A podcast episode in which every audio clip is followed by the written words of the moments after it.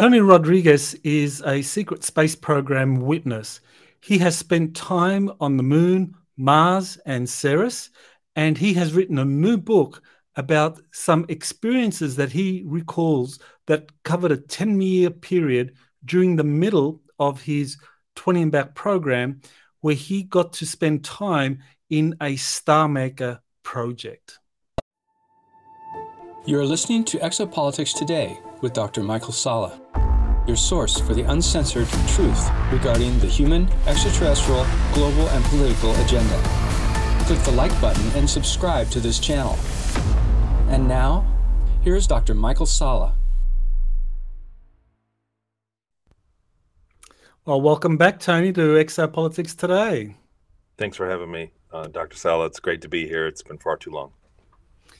Yeah, you've uh, been doing uh, some very interesting work recently, and uh, I know your book, uh, Ceres Colony Cavalier, really, I mean, it was a bestseller and really kind of like has given you a lot of attention, but you also went out into the field to kind of like validate your experiences. So you want to share what what you've been doing to to validate the experiences that you describe in Ceres Colony Cavalier. Absolutely. Um, and it's ongoing. So I, it's not something that I researched years ago and ran out of material. Uh, I keep finding new evidence. So the more I look for it, the more I'm finding evidence. Recently, um, we found the plane in Peru that is described, the C 46 Commando. It's something that I went on record, I believe, as early as when I um, was filming with you. I know it was very soon in my memory recall that I uh, recalled that it was a C 46 Commando. And I'd been looking up the plane. It's a unique plane, cargo plane that we have been using in Peru. And about five months ago, I did uh, an interview for a Spanish speaking uh, ufology channel. and there were Peruvian pilots uh, that saw the interview and they wanted to they wanted to speak with me directly. So we set up a, a Zoom call, and um, we started talking and I asked them throughout, and we had to have a translator. So they spoke Spanish. These were guys that were in the Peruvian Air Force, one of them for almost 30 years. Uh, and he's still active, still flying. And I said, in the middle of talking, I asked, um, What do you know about a C 46 Commando that the narcos used? And he said, Oh, the Commando, he said, that's in, what, he said, that's in Pucallpa.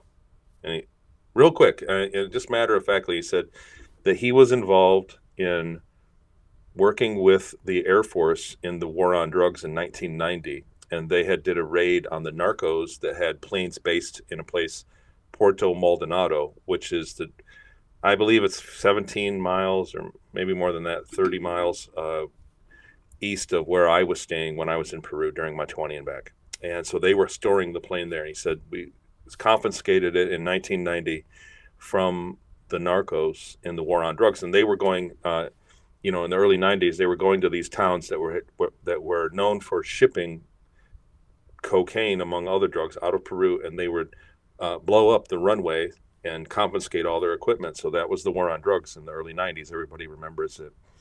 Anyhow, I went and immediately looked, and in Pucallpa, on the at the bottom south end of the public runways where they keep these planes, and sure enough, the plane that I remember and that I described was there, is currently there, as far as I know and uh, about two weeks later, one of the guys in the in the um, Zoom call was able to go there physically and get pictures of the plane directly.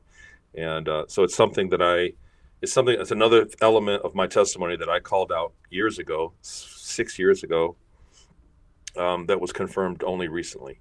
So that that plane is there, and there are other things that we're doing.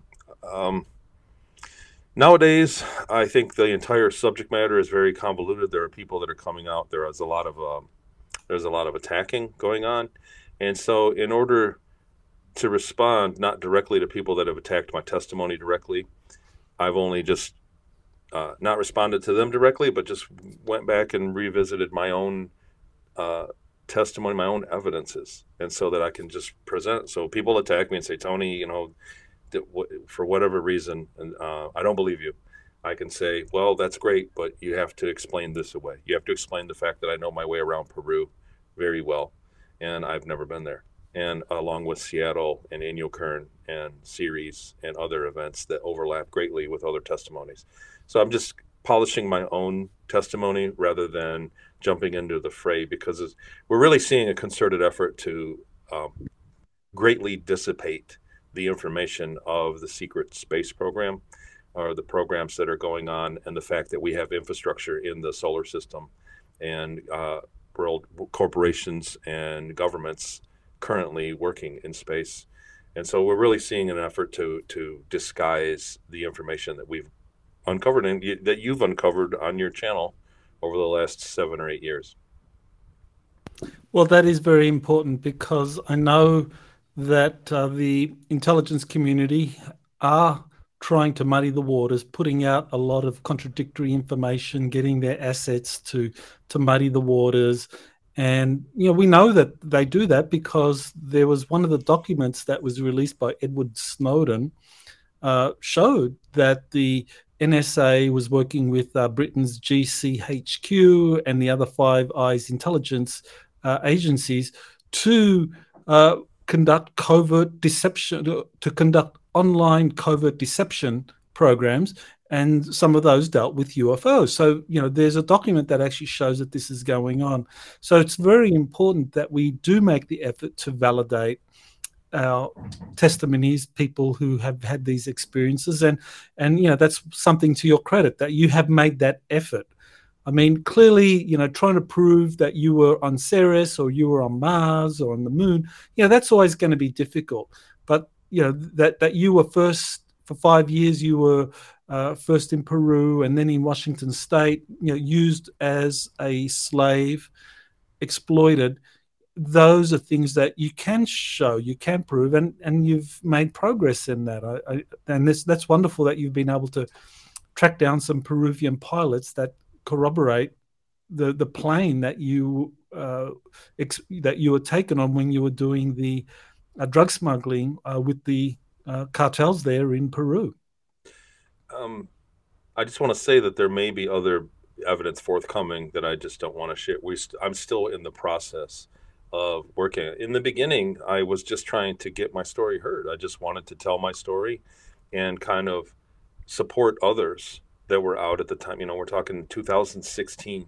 I was just trying to tell my story and so to support other people to show overlap and uh, that these that and also emphasize that the treatment that I got and the things that I witnessed do happen.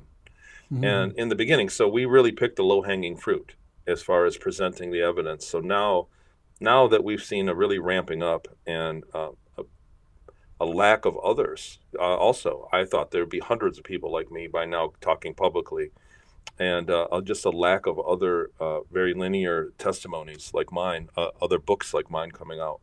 So because of that, and because of the attacks, so I'm just just revisiting it all and really trying to go back and and with a fine comb and go through all my evidence, and it's my form of defending myself.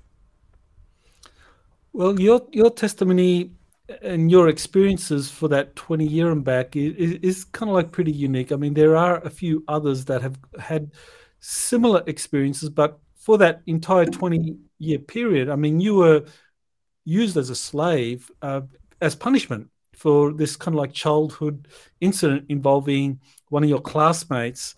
And and so, you know, you your experiences give us an insight into how people are forcibly taken or sometimes tricked into joining one of these secret space programs and uh, they essentially are used as slaves and they're just exploited and treated horribly. So your your experiences give us a good idea as to the extent and and how this is done. So it's very important um, especially as we enter into a new era where there's just greater transparency and accountability that, that we want to make sure that people who have been caught up or treated in this abysmal way in these secret space programs that they're given you know their their chance for freedom of course but also um, you know some some kind of reconciliation or justice.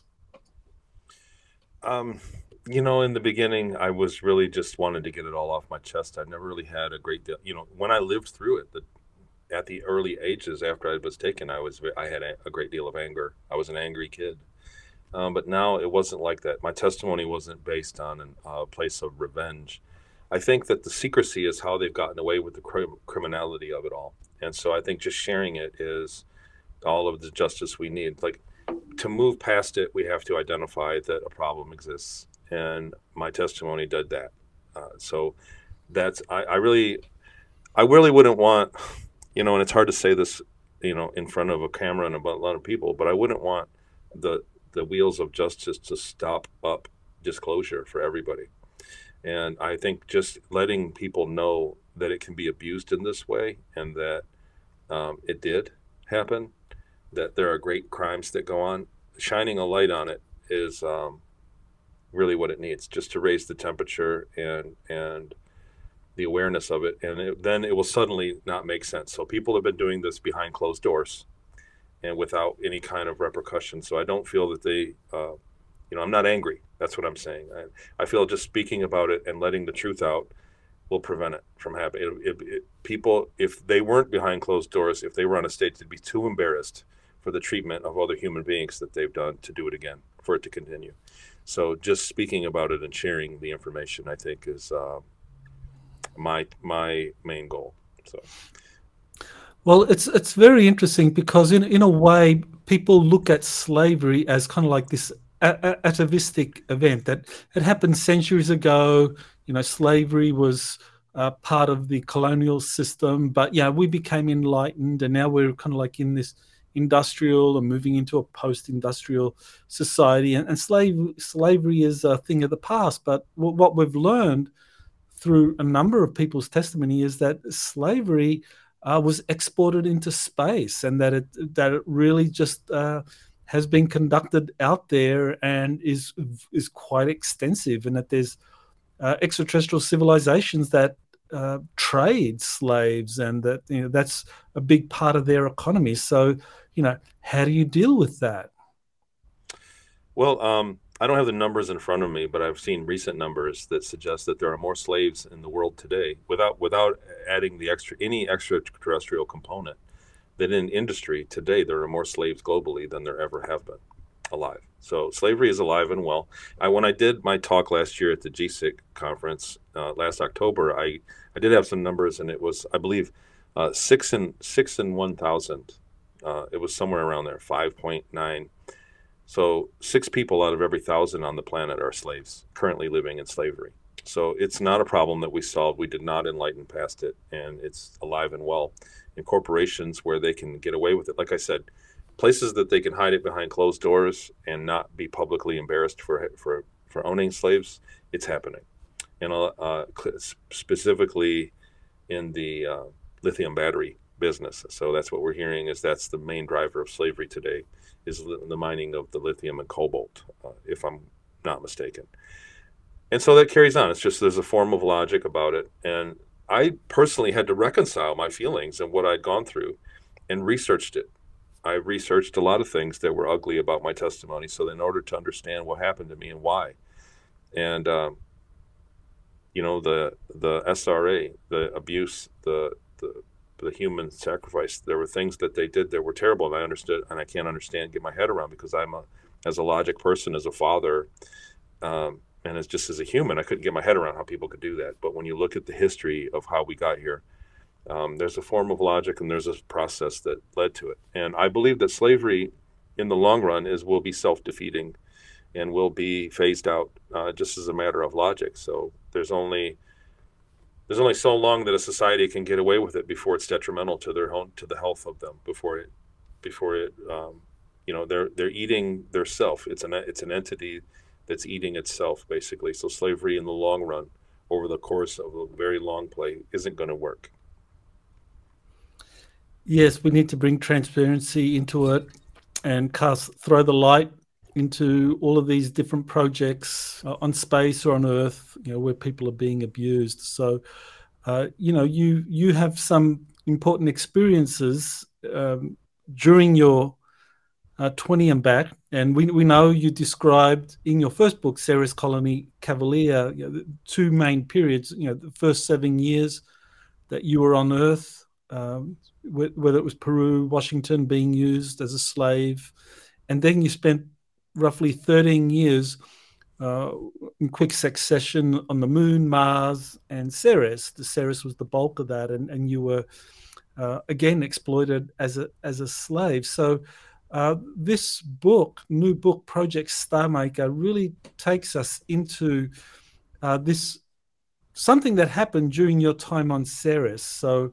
Uh, you, you, you, want to tell us, you know, what what was it that made you write this book? Because it's it's different to Ceres Colony Cavalier, uh, which is I think it's kind of pretty chronological. This this one seems to be much more episodic. So you want to tell us? Absolutely. Um, Project Starmaker. Uh, well, I didn't expect Ceres Colony Cavalier to be received the way it was. It is still being received, and I still have people reach out to me.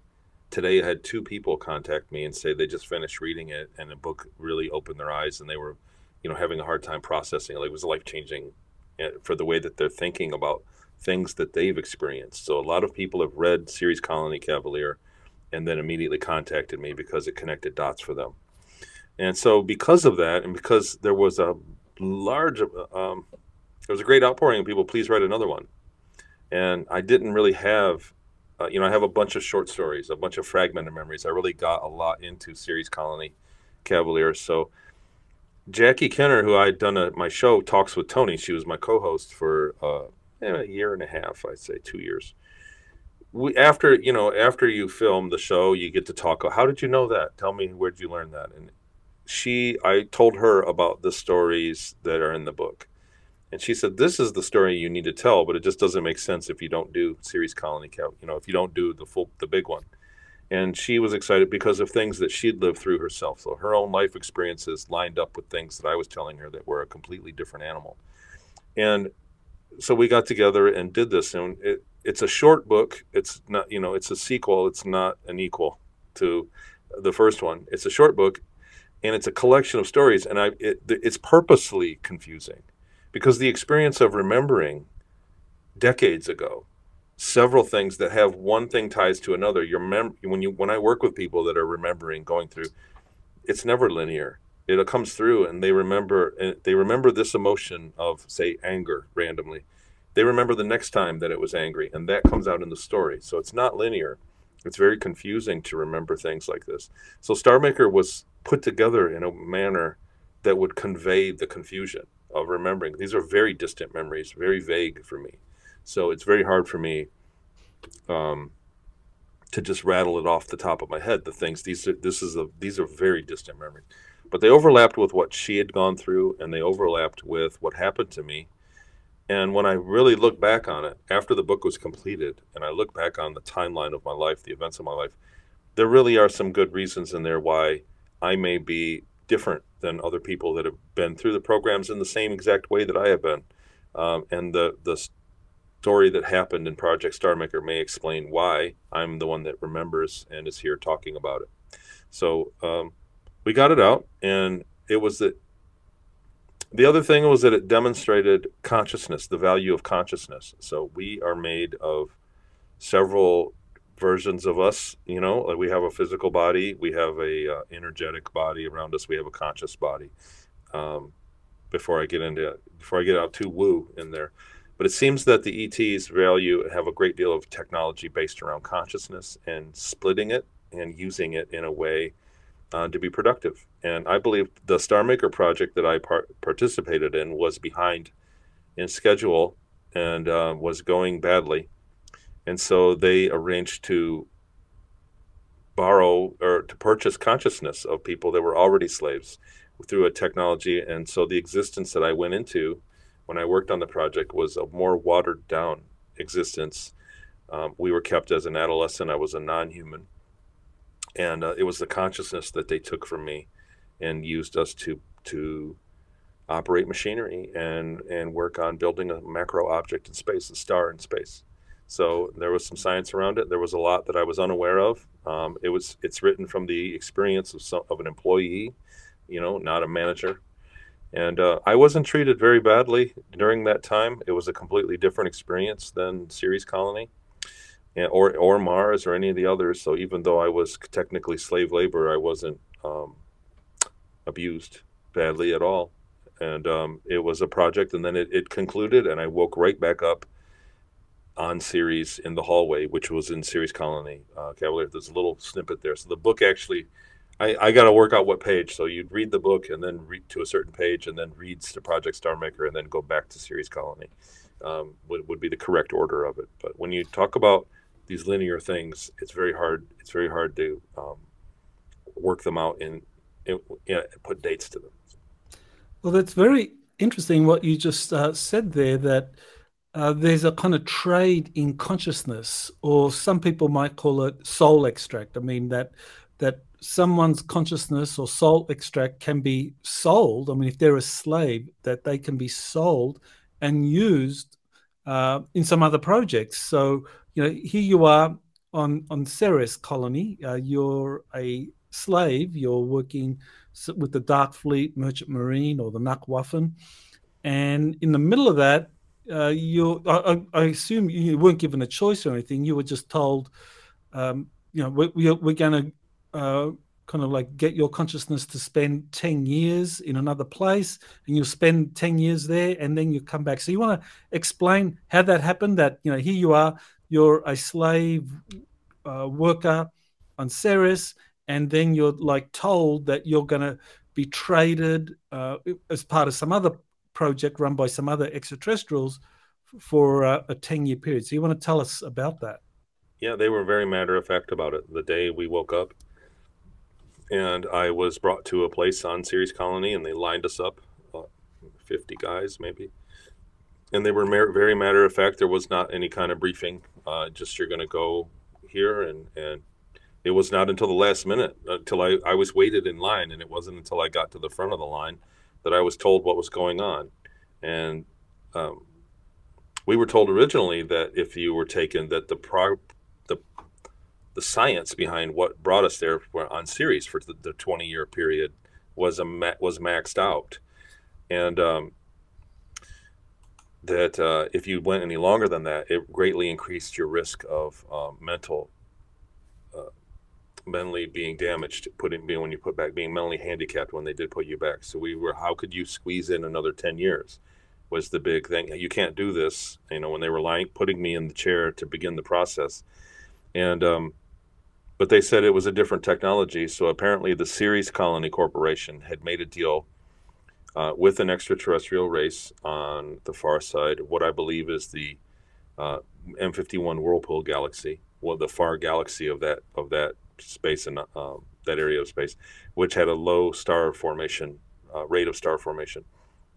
And they had made a deal, and they had the technology to accommodate our consciousness because it was a non-human existence and it was kept at an adolescent uh, mentality. So it was a very watered-down version of us. And um, we were told there was going to be another ten years, and guys were coming in and out of the chair, and they eventually canceled it. Um, they didn't complete it, but the deal the deal that the Ceres Colony Corporation had made for us to participate, um, they acquired a new technology and they were very happy with what they got. So they acquired a new science or a new form of technology that they were able to develop. So it was very profitable for them uh, to use us in that way. And um, you know, according to the way that they, the way that it played out, I don't want to give, I don't want to um, you know give away the reveal. So there's a bit of a reveal at the end of the book and i don't want to give that away but it seems like um, that may have been what has been following me the entire time and why my life events have been slightly different than others like me. Right so this is very interesting. So in the middle of a 20 and back uh, you are now just involuntarily conscripted or, or pushed into an, an additional 10 years where your consciousness goes off, spends 10 years in this uh, other galaxy in a star maker uh, project, and you come back after that 10 years and you just resume. So, I mean, is there any kind of, you know, when you resumed, I mean, your your soul, your consciousness is the same. Your your well, I mean, I guess it's you know, maybe you want to walk us through you know what's what's changed? Is it just that you go there you do your 10 years you come back your your physical body or your your clone body on Ceres hasn't aged because it's only been I guess an, an hour or something since you began that 10 year program where your consciousness is transferred and brought back. So so what has changed in that 10 years? Is it just new memories? So when I originally woke up, after it was over, and I woke up, I had really no memory of what had just happened. I felt incredibly disoriented. I, I mean, like dizzy and nauseous and just very disoriented. They let us go back to our bed. They let us go back to our room. We did not have duties afterwards, um, if I remember that correctly. But I was disoriented for a, quite a while um, afterwards, and I'm still working out. Like I, I work with people. You, I've talked with you privately. I work with people that are assembling memories that feel like they've gone through similar things, and I pay attention to when things happen, the timeline, because I think that things that happen in a 20 and back bleed through to your real life as well, and they're cyclical. So by keeping track of when they happen, uh, you can really you can really flesh out some details and see that things are cyclical, and that a lot of people have the same common denominators. The same things keep popping up when I look at when I find an intake event. So for these Project Star Maker, I look at the intake event, and I still haven't really narrowed it down to when it began um, but it seems to have lasted longer than the entire than the 20 years. So when I look at my timeline, um, the 20 the 20 year period was from the age of 10 till 30, but it looks like the Star Maker timeline went from uh, 25 to 35. So for five years after it was over, like there was still an extension of me out there, and I'm still sorting that out and looking back on my life. Um, to see what kind of ramifications that has or had on me. There were things that changed, and there seem to be things that are lining up when I look at it and then multiply it farther into the future. Like I said, it tends to be on cyclical things, uh, and when you look at a timeline, so there are life events, and um, when I when I finish on that, I'll you'll be the first person I let know. Um, but I've been studying things, and there seem to be other other aspects of my life in my real life here that lined up with that happening. Um, I, like for instance, I didn't get the memories back until well after 15 years after um, I was 30. So I was 40, I believe. So 12 years, 42. So it was a long. There was a long period of time that I before I got my memories back, and uh, because there was still an aspect of me out there, and it's hard to determine exactly how long it all it all lasted. Um, but there seems to be a kind of a watering down of somebody's uh, mental effect, emotional and mental faculties while they're taken. In other words, while they're in the 20 and back or while they're elsewhere, their person in the same time seems to have a harder time dealing with emotions and and mental things, almost like they're not completely whole. So your consciousness is transferred using some technology that was given to the German Ceres colony your consciousness is transferred from Ceres to some other galaxy, and you're put into the body of a, an asexual extraterrestrial. So you want to explain what it felt like waking up in this body that That's, was asexual. It was very disorienting, and we were. It was the same race of them, but we that were in the project, you know, um, twenty or thirty of us were kept at an adolescent age. So we did we stopped we were it was after for that whole 10 years we were kept at a 13 year old adolescence. So we were they were adult versions of the species that were in charge of us, but we were adolescents. And I believe that that was another like they used uh, not half of my consciousness, you know, less of it, like a watered down version. And um, it was very disorienting. I want to say this that um, like you said, it was asexual. There were there were the body was much different than a human body. There was less, far less water. Um, it was a very dry body. There was uh, it, there was blood and everything, but it was less, and um, it just had different abilities to it. And I didn't feel it the entire time. I didn't really feel at home in my body, and it seemed like energy parts of my body that I have now still existed in that body and didn't really weren't really compatible with it. So I still had urges to eat food, um, to behave like a human for bio functions like a human, but they that body didn't didn't have them. So I had urges for things that didn't exist, and I had no memory of where I'd come from. That body.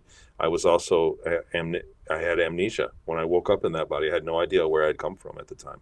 Uh, it, they were brand new memories, and so I was trying to sort out who who and what I was. It wasn't until it was all over before I got the memories back, and even even now the memories are very distant. So you're transferred over there. You're now in the body of an adolescent asexual extraterrestrial. You've got these adult versions of that extraterrestrial race that are supervising everything. Did, did you ever get to find out anything about who was in control of it all? Was it another group of extraterrestrials? So we were aware that they were so for years. Um, we went on and we were working on the project. Uh, we were flying equipment. We were flying machines that were moving tonnage of material in space that had been brought in in an area in a nebula of space where we were beginning to put layer a gravity well by um, material. So they were very concerned with elements that going in at the same at the right time. They were layering a uh, gravity well where like a, a, very large planet that they were pushing material on, but they were layering it in chemically so that they so that when the star ignited it would behave a certain way. So that was the science that it was experimental. Um,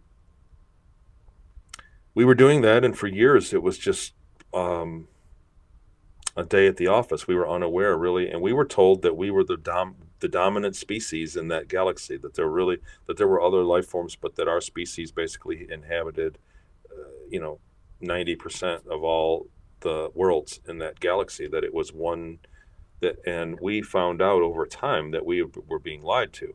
But we we were able to communicate with people that were not in the project. We were able to communicate with other people, other kids, if you will, in other worlds.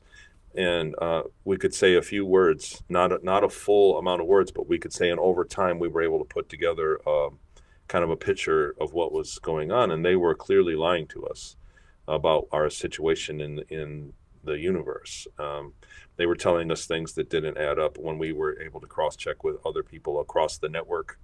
And um, yeah, it's a, like I said, it's a very, very distant memory but that was the truth. So we um, we put it together, and we we were on a we were aware that it was going to we were going to be retired at some point that there was going to be a 10 year threshold and we would have to quit we quit working and go back to where we came from and towards the end we realized that that was not their intention.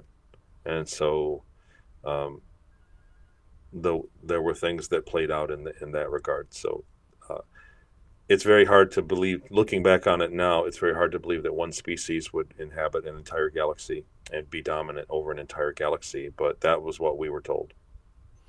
Well this uh, process that you describe where you know you're in these um, you're trained at, at, that young age to fly these small glass ball ships and tow rocks to layer them you know, down a gravity well in a certain way so that you could kind of like ignite or start a star. I mean, that's that's that's quite uh, fascinating. I mean, uh, w- was it really a star they were trying to create, or was it like just forming a planet?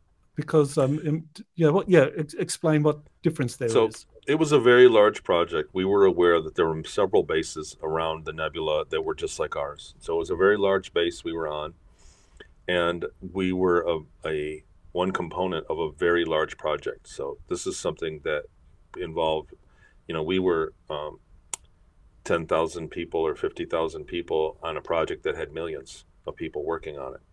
And it had been going on for decades. And it was towards the end, they were behind schedule. And that's hence they acquired us, our consciousness, uh, of people from elsewhere to come in and assist the to get bring the project back on schedule.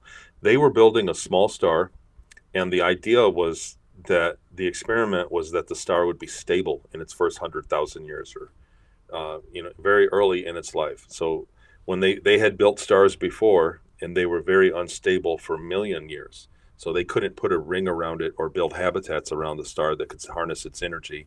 They had to wait a long time. So they wanted to that was what they were trying to do by bringing in special elements in a time so that the star would ignite and then be stable immediately. And uh, so that was the purpose. That's what we were told, and that was the purpose of this particular experiment. It was a small star.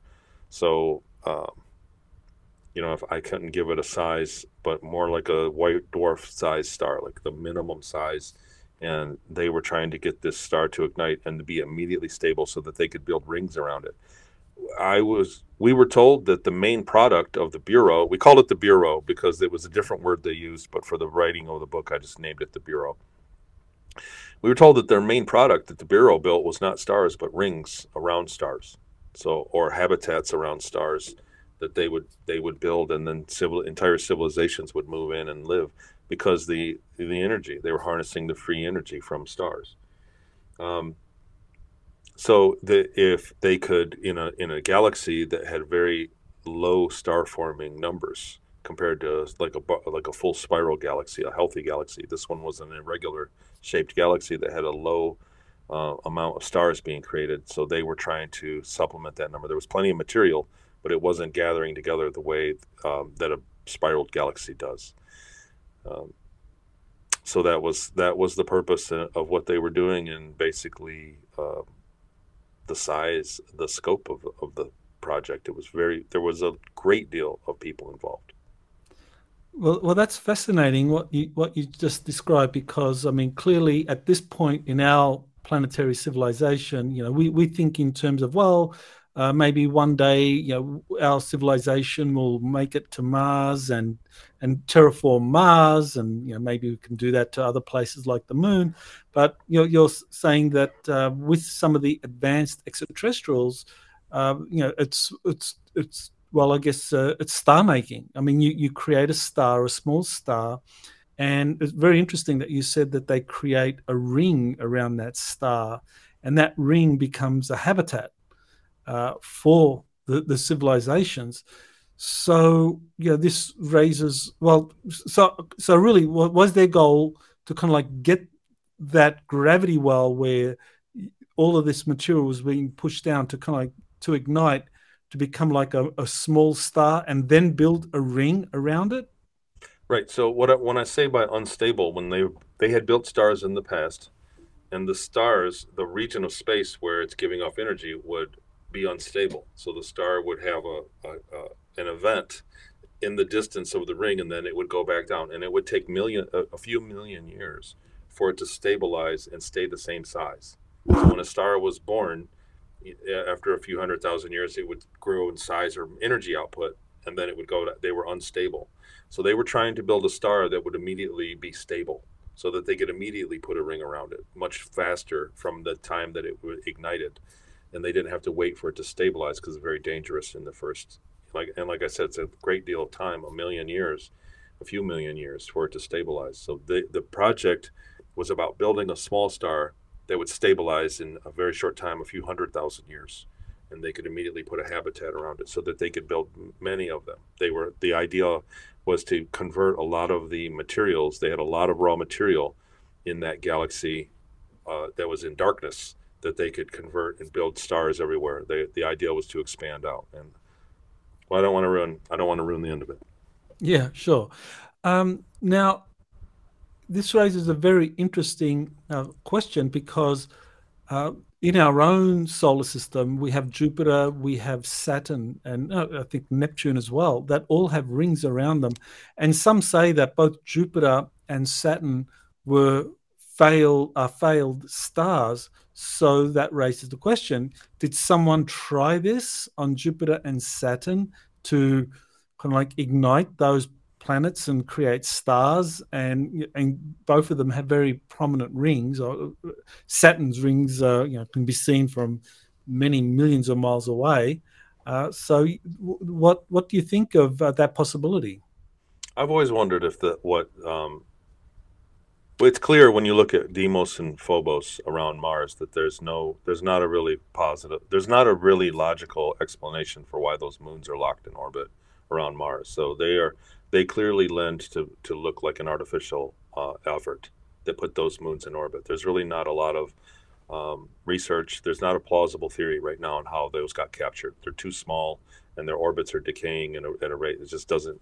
There's a lot of math around those. It looks like those were deliberately placed um, when I look at the Saturn rings, uh, I've always wondered that myself, um, but I really don't have any insight into that. I will tell you that the difference between our solar system and the system that we had built, the pro- the project Star Maker took place, is it was in a nebula.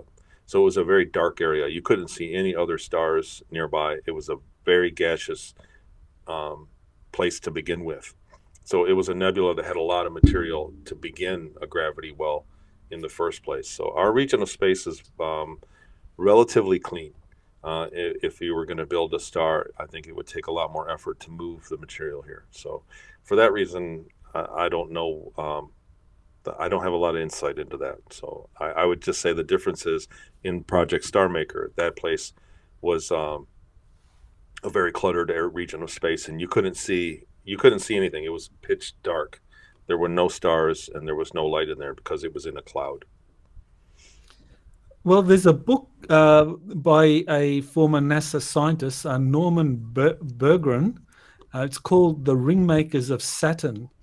And he was putting out the idea that Saturn's rings were artificially created uh, by extraterrestrials and that uh, these were used for various purposes. I mean, uh, clearly, uh, creating a habitat like a some kind of Dyson sphere around Saturn is is a possibility, uh, which is it sounds like that's what Project StarMaker was trying to create. So with Saturn, our planet and the uh, our planets in the solar system and the rings around it, uh, this could have been. Uh, this is the remnants. It might be the remnants of, or still could be a functioning extraterrestrial civilization that that lives on the rings of what was once a star, or maybe it's a failed star, but nevertheless, uh, the heat put off by Saturn is sufficient uh, to heat up that environment where the rings are, so that you, you can actually have a civilization um, flourishing there. I've actually uh, only recently seen that Saturn gives off the most energy of anything in the solar system that Saturn is ex- gives off the most energy, uh, more energy than in than I don't want to say the sun, but there was there's a stat there that Saturn gives off the most energy of any body in the solar system. So that would make a lot of sense that um, that they would build. The, I think mainstream science, when they talk about the rings of Saturn or anything like that, they they are overwhelmed, but they're still thinking in terms of cost or size, and say there's no way that they would build something that big and when my testimony in Project StarMaker, you know, obviously is they're building something much bigger. But when we look back in history, I, I think um, when they settled America and began with the railroad tracks, they would have never imagined, you know, hundreds of highways that connect from one side from coast to coast either. So the amount of work we've done building just our road system is could be an example of how uh, unimaginable some macro objects are that are probably already being built nearby. Uh, when I in Ceres Colony, uh, we were aware that uh, in between the Earth and the next star, that there's a very large space station by advanced extra, extraterrestrials that is there, and we did visit it on uh, a couple occasions. But it's a very advanced space station, and it's it's in between. Uh, it's a couple light years out, but it's in between our star and the next one, and uh, it was huge. So there are there are definitely massive space stations not only in between the stars but in our solar system as well that we were aware of um, that are very hard to detect from the from our uh, uh, you know that the astronomy of the Earth is is very hard to detect. So macro objects, I think, are just a logical conclusion of societies that are not oppressing each other over energy consumption. So um, we, like I said, we have been we have been sold this idea that things are too expensive to do, and yet big things keep getting built uh, in the world. So I think I think there's a real facade over what's possible to build and what's not. When I think of uh, the Saturn's rings and who built them, what comes to mind is the Anunnaki. Now I, I know there have been several sources that have come out and said that uh, Saturn was actually the headquarters for the Anunnaki, which which would make sense um, that if you wanted to run the entire solar system, Saturn would be a, a, a good place, and you know maybe uh, the energy it's giving off is a great way to, to power up your your ships. So um, if if Saturn was the home base of the Anunnaki, um, then we have something kind of analogous to what was happening in this far distant galaxy because uh, there you described how there's a Star Maker project where they use slaves. The Anunnaki, they are known to have used slaves. Uh, they, you know, their, their first set of slaves, the Igigi, uh, they they rebelled uh, because they were exploited, and so they, and that's why one of the principal reasons why the humans were created to replace this kind of like um, lesser caste of the Anunnaki called the Igigi. So uh, with you know, just to me, it just kind of seems to be a pattern that you know some of these advanced extraterrestrial civilizations uh, that they will use slave workers uh, for these kind of large planetary scale projects or stellar projects, whether it's to terraform a planet, whether it's to um, you know, create an artificial star, that they will use slaves to do the repetitive, boring work. So, um, the word slavery is a misnomer, uh, not a misnomer. Let me say this right. I'm trying to choose my words correctly here. This is a very big subject. It's a very emotional subject for a lot of people. Some people understand slavery today better than others and the effects of it. Uh, so, slavery is a very uh, loaded word. Um, but we don't look at animals as slaves. And we don't look at, um, you know, the, the, I live in an area of Michigan that still has a great Amish population, people that are still living without modern technology. They're still using horses. They have the, you know, you see the horses going down the road and they plow. I can drive by and I see them plowing fields with the old style and um, we don't we've never really considered the, the horses or the or the donkey as a slave uh, slavery we consider equals people or people that are just like us the same species uh, to be slaves so that's that's why it's a very loaded emotionally thing but these these ETs the the, the missing the missing uh, narrative is that they live longer they have they have access to great genetics genetic technologies. And so they see themselves as above us and that we are more like a workhorse. And so slavery isn't as loaded of a deal as what we're hearing about it. So this is a concept, and I'm not giving it a pass. I'm not saying for what it is, but we have to understand that there are there are civilizations and there are extraterrestrials that see us as a lower life form, and so they and because of where we're at technologically and because of where we're at spiritually and how we're being held down by ourselves ultimately and probably by um, influence from extraterrestrials that um, we're held down we're held down into a certain level so that we can be used to this way.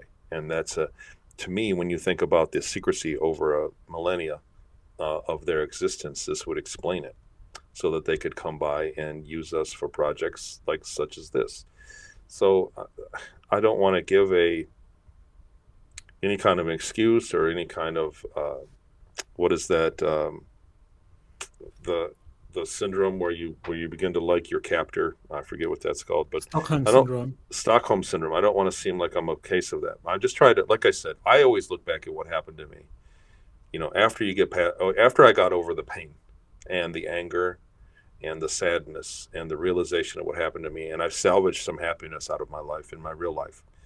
I look back on it and try to ask why. Why do they do this? Why, how, you know, people go, you can go to the religious, well, how could God let this happen? And I've always uh, put hours and hours behind it. And the thing is, it keeps returning to logical things. We don't think twice about the workhorse that we have for for hundreds of years, we used horses for everything. They were our slaves.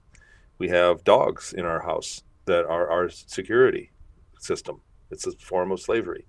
And so ETs are doing the same thing. And like I said, over time, as we as we start to close the gap between advanced extraterrestrials and ourselves, as we begin to understand our consciousness and the way that it manipulates uh, reality that our consciousness is actually very important that we are more than our bodies we're more than just one lifetime and that we are worthy of the stars and the, our place in the universe as we close that gap slavery is just going to fall to the wayside and you know as we become more equal um, that's my and that's just my personal opinion that's that's where i'm at after what i've experienced um, but when you look at it and look at it why, and it's got this terrible connotation, slavery is a is a crime, I believe.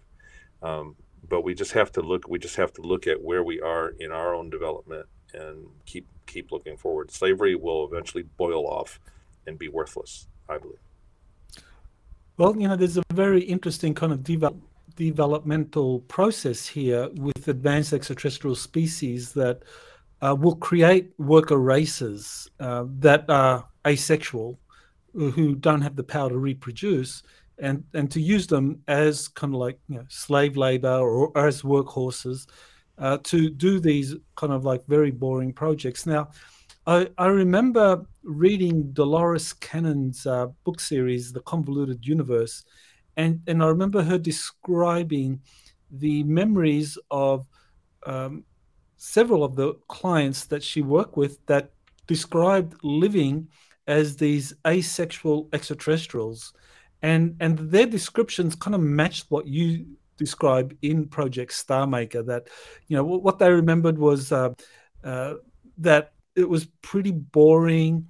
Uh, it there was a lot of kind of like suicidal um, efforts uh, just because uh, it was su- such an unsatisfying existence and and people just didn't enjoy uh, that life uh, it was just full of monotony so whoever created them uh, you know whether it was the anunnaki or some other extraterrestrial civilization they you know they use their knowledge of genetics to create a, an asexual worker drone that will do all this monotonous work. And that but in order to for that drone to function it needs to have some consciousness inhabit it. And the consciousness that goes in uh, finds it really tedious and boring and and becomes you know suicidal. So so i thought that was interesting because it matched what you described in uh, your book I, it's my you're blowing my mind here because I'm completely unaware of that information. I'm unaware of the first book, The Ringmakers of Saturn, and I'm you know I'm familiar with Dolores Cannon, her work obviously, and Suzanne Spooner is a friend of mine. I'm very aware of that, but I had no idea of those testimonies whatsoever. So I believe that in the beginning, if if people that have followed my story in the beginning, they asked my permission.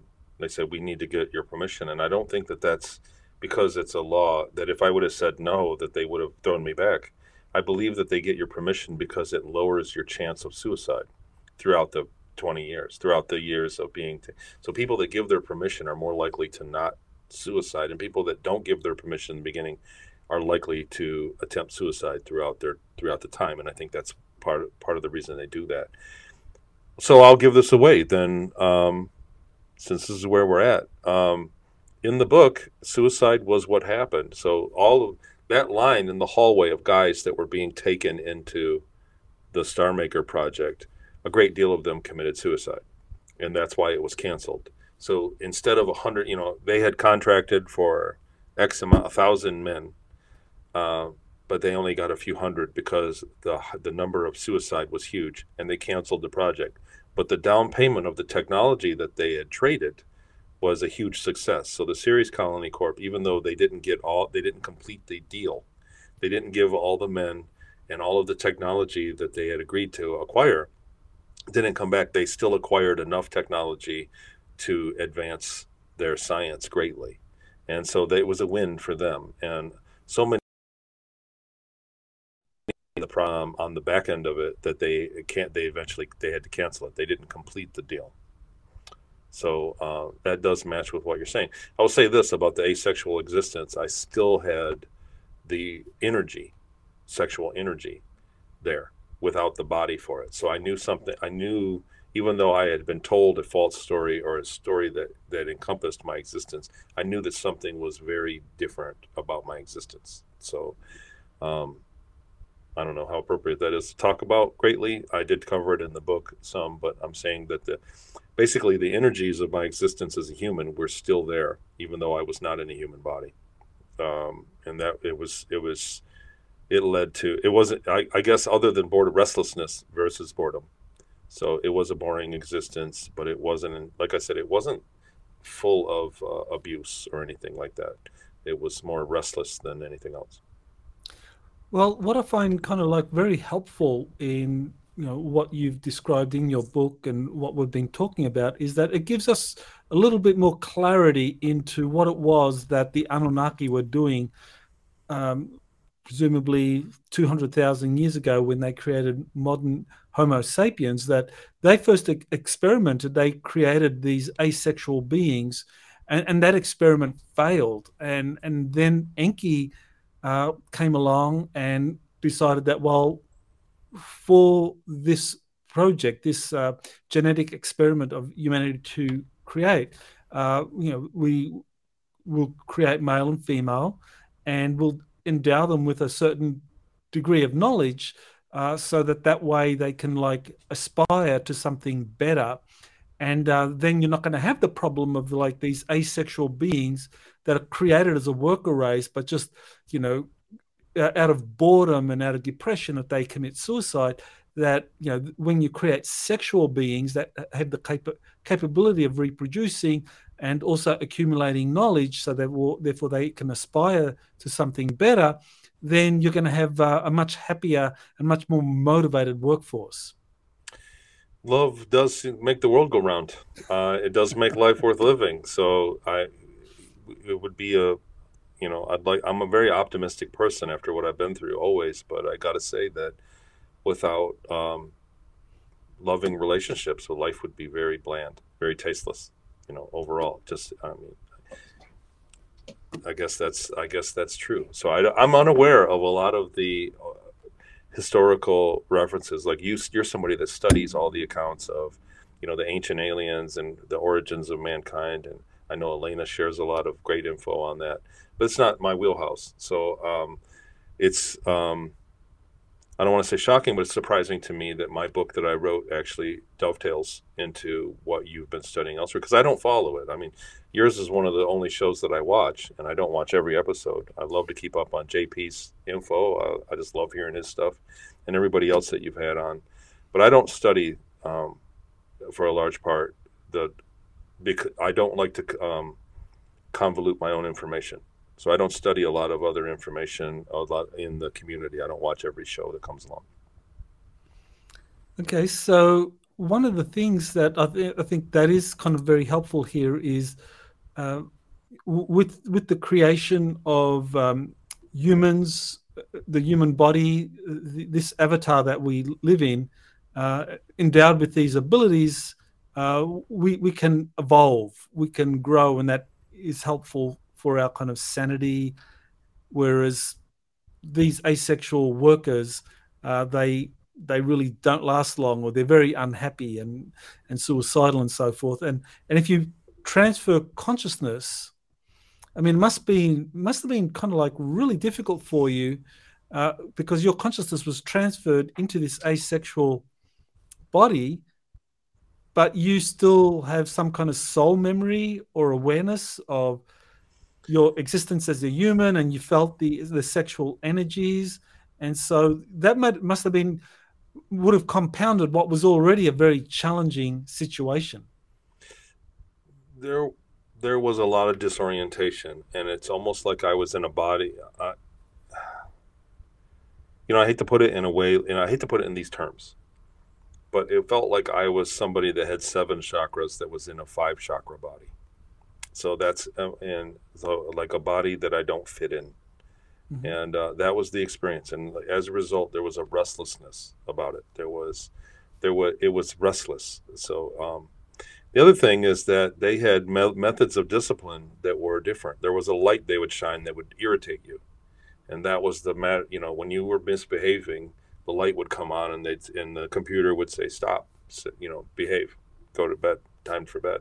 And you would be irritated. And that was something that was unique to that physiology. It's something that wouldn't work on us. Uh, so their physiology they had that was that was a technology that was there. It wasn't inhumane or anything. It was you know it was kind of um, it was just a disciplinary thing. And uh, it was just a different existence. Like i said the amount of water it, we didn't shower in water we showered in a, a light and like ultrasonic uh, shower that shook you. And uh, it was just a different existence. It was something and af- after being human you know naturally being human you knew that these things were missing.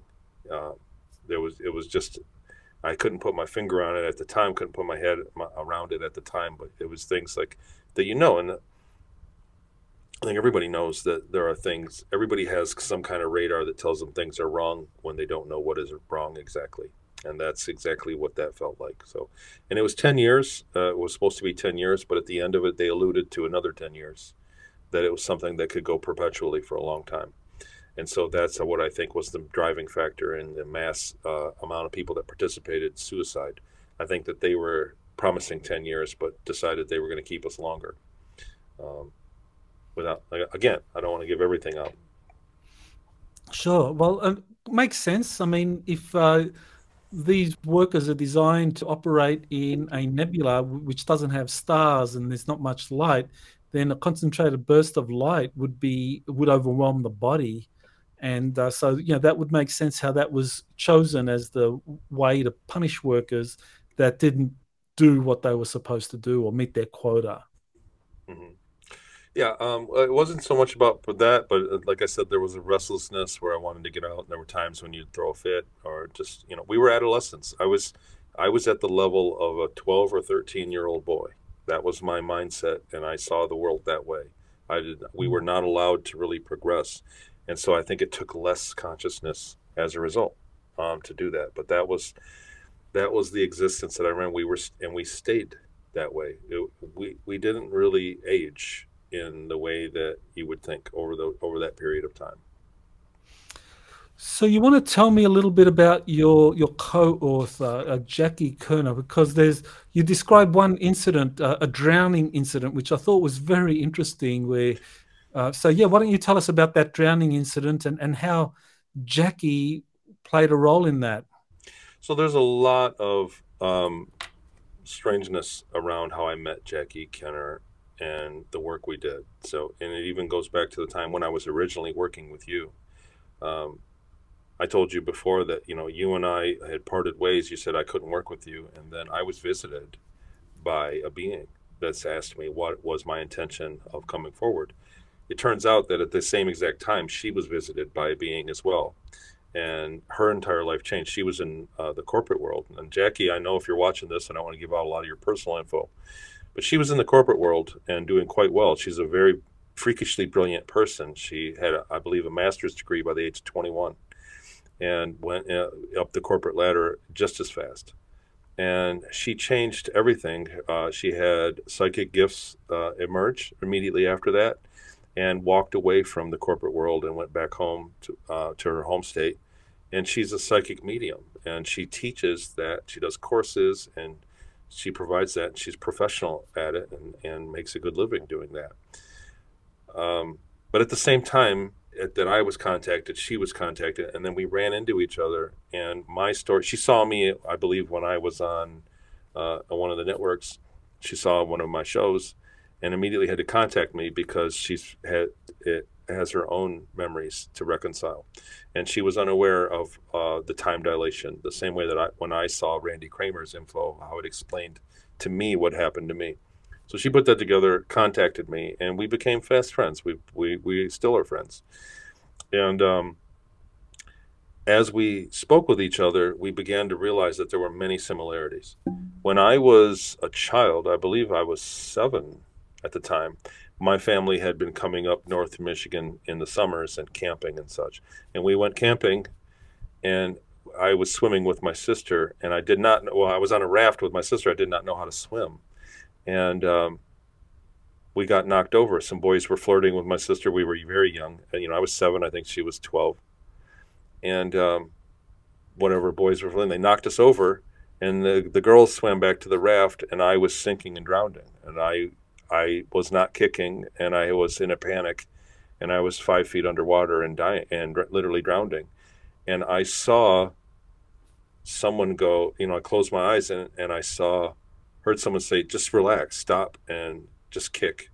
Uh, and I forget the, I forget the exact wording, but when I got up, so I did. And I, I, that was the first time in my life I really swam.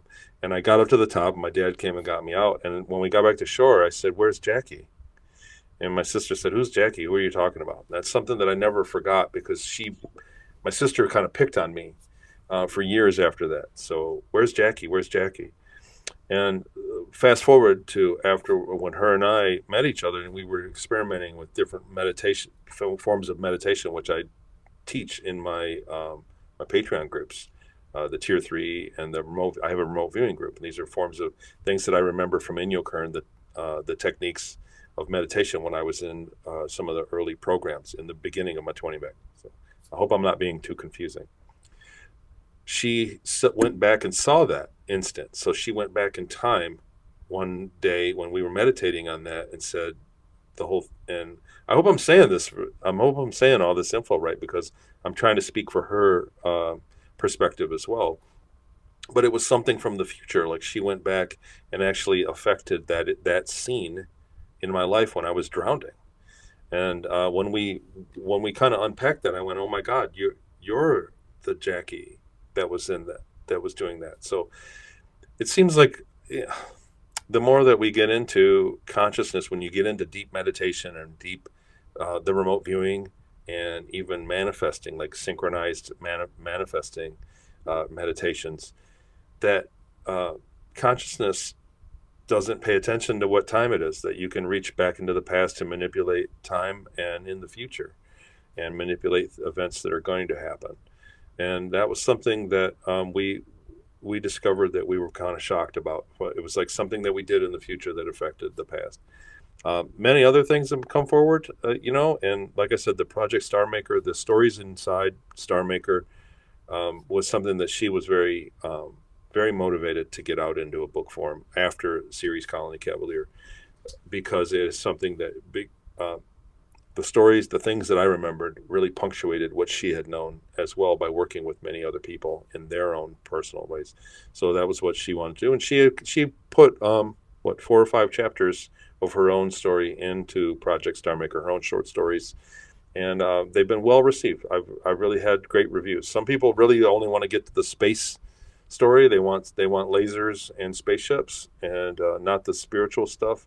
And some people are really really um, after they read it once and then they go but they want to read it again because it's dense information and uh, they find out that the spiritual stuff is really the really the core of the book well really the value of the book yeah that that was a fascinating incident because it does kind of raise this issue of our time that time is not linear everyone says time isn't linear. And and so in that incident that you described you know clearly jackie from the future that you met uh, somehow rescued you as a seven year old while you were while you were drowning. And so i mean a lot of people will say well how, how can that be possible? I mean um, if if you had drowned uh, she would never have met you. So how could she ever you know want to go back and rescue you? But yet so it, it just raises the question well if if time isn't linear and that it all goes by consciousness is it is it really when we as conscious beings are at our more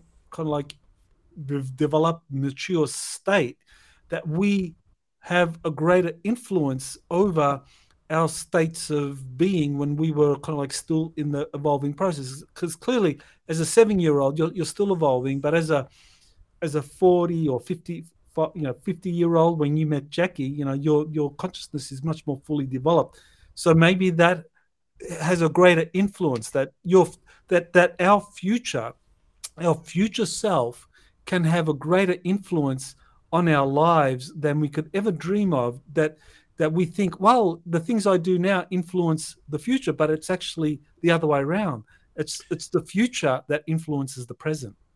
I've often thought that there may be an anti-time that there may be a car uh, that we may be experiencing it in the forward direction but our consciousness before we incarnated may experience it from the front going backward. So that we can like i always felt like our lives are a choose your own adventure and we look at the entirety of it and we get to make our choices before we begin.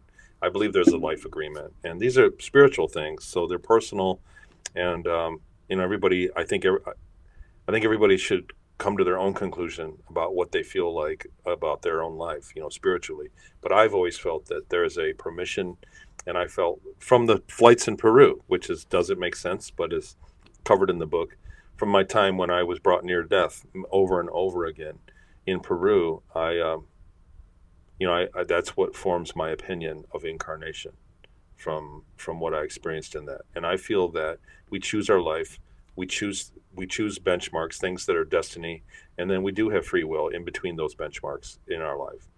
And um, I think that my life has changed greatly. Like if I wouldn't have wrote the first book, my life has completely deviated from the direction it was going after the book was released. I think I think it was a major change in my the direction that my life was going, and um, it may I may or may not have written it. There was a time when I actually consciously said, "Look, I, I got to write this book, or I'm not gonna.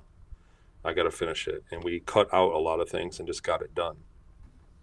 Um, so, I, you know, I'm am I to the do I know exactly everything about that, how that works, time and the consciousness? No, and am I gotten to the bottom of it? No, but um, there, I'm not the only one that has stories like this, and there's a lot of, and we're getting them more and more. We're getting people. Uh, the world is different consciously now than it was 20, 30 years ago. It's much different and more and more people are waking up to know that they are greater uh, the, the mental fac- faculty and your consciousness does a lot more than what uh, we believe believe that it did and so it's just going mainstream and i think that's part of the process uh, you know when we interact with extraterrestrials we are going to have to face the fact that e- psychic ability um, esp that these things conscious advanced conscious ability is the norm. It's not the exception, it's the rule. And that everybody has them. Everybody has their own unique version of the same gifts. And uh, this is what this is also going to be. This is also a condition of disclosure.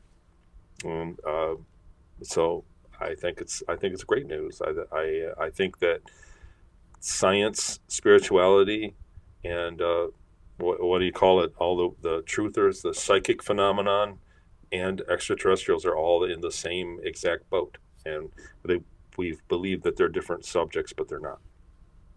It's going to be an amazing thing to watch the whole planet wake up to the truth of all of these things, and people that have been skeptical will suddenly have to kind of like reevaluate very, very quickly.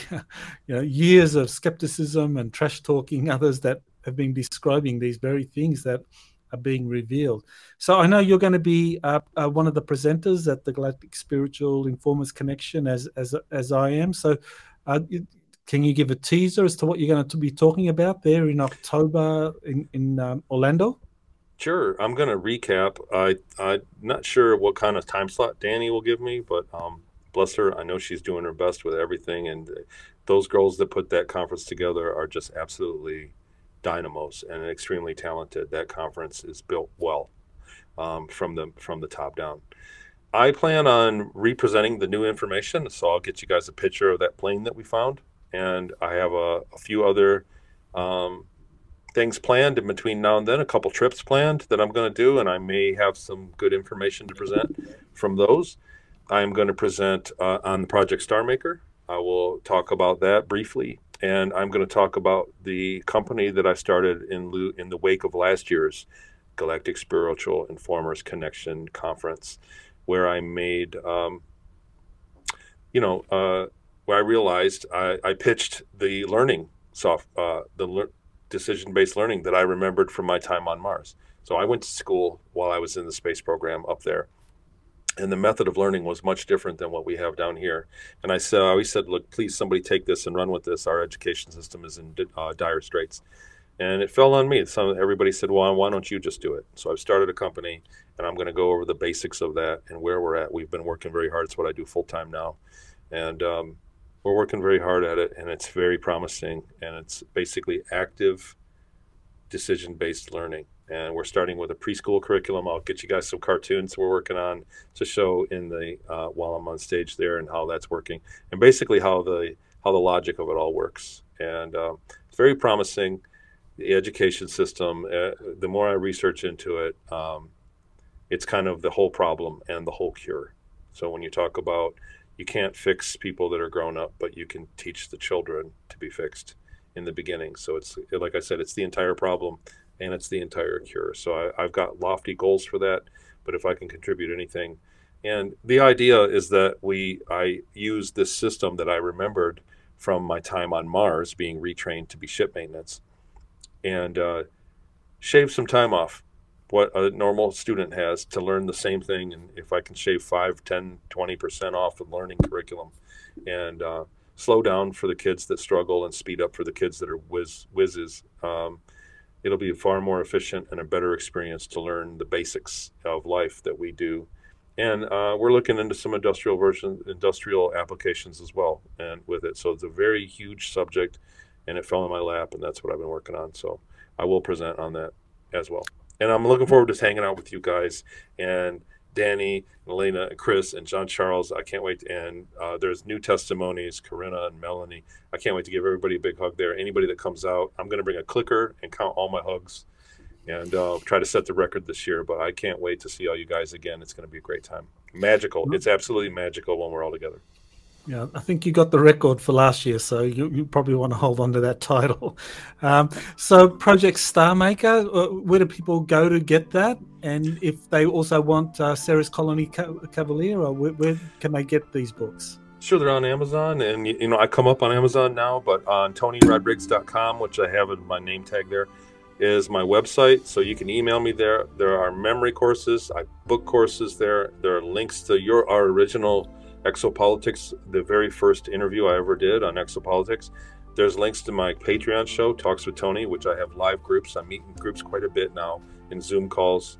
Uh, we do I do a remote viewing class, remote viewing group where we target things. It's very astonishing. We beat we beat the odds every single week. Um, there is a uh, meditation group, and then my shows that I my my show that's behind a, a paywall so that it doesn't get um, deleted like a lot of shows did off you we all had trouble with content being deleted. So that's my patreon but there are also links to both books on the website as well. Well, I want to thank you, Tony, for coming on Exopolitics today and, and telling us about uh, these experiences in your new book, Project star maker which I do recommend people to, to get and to just like connect more of the puzzle pieces by listening or reading about Tony's amazing experiences on Ceres and in this uh, distant nebula. So thank you, Tony. Thank you. Uh, but absolute honor to be here. The truth is much stranger than fiction, and our minds have to open up to to get it all in there. So we all have a lot of growth to do, and the future is very bright. You have been listening to Exopolitics today with Dr. Michael Salla. Please remember to like, share, and subscribe to this channel. Join or start a conversation in the comments. Take the time to explore the vast library of best selling books, webinars, and podcasts by Dr. Salla. Visit exopoliticstoday.com.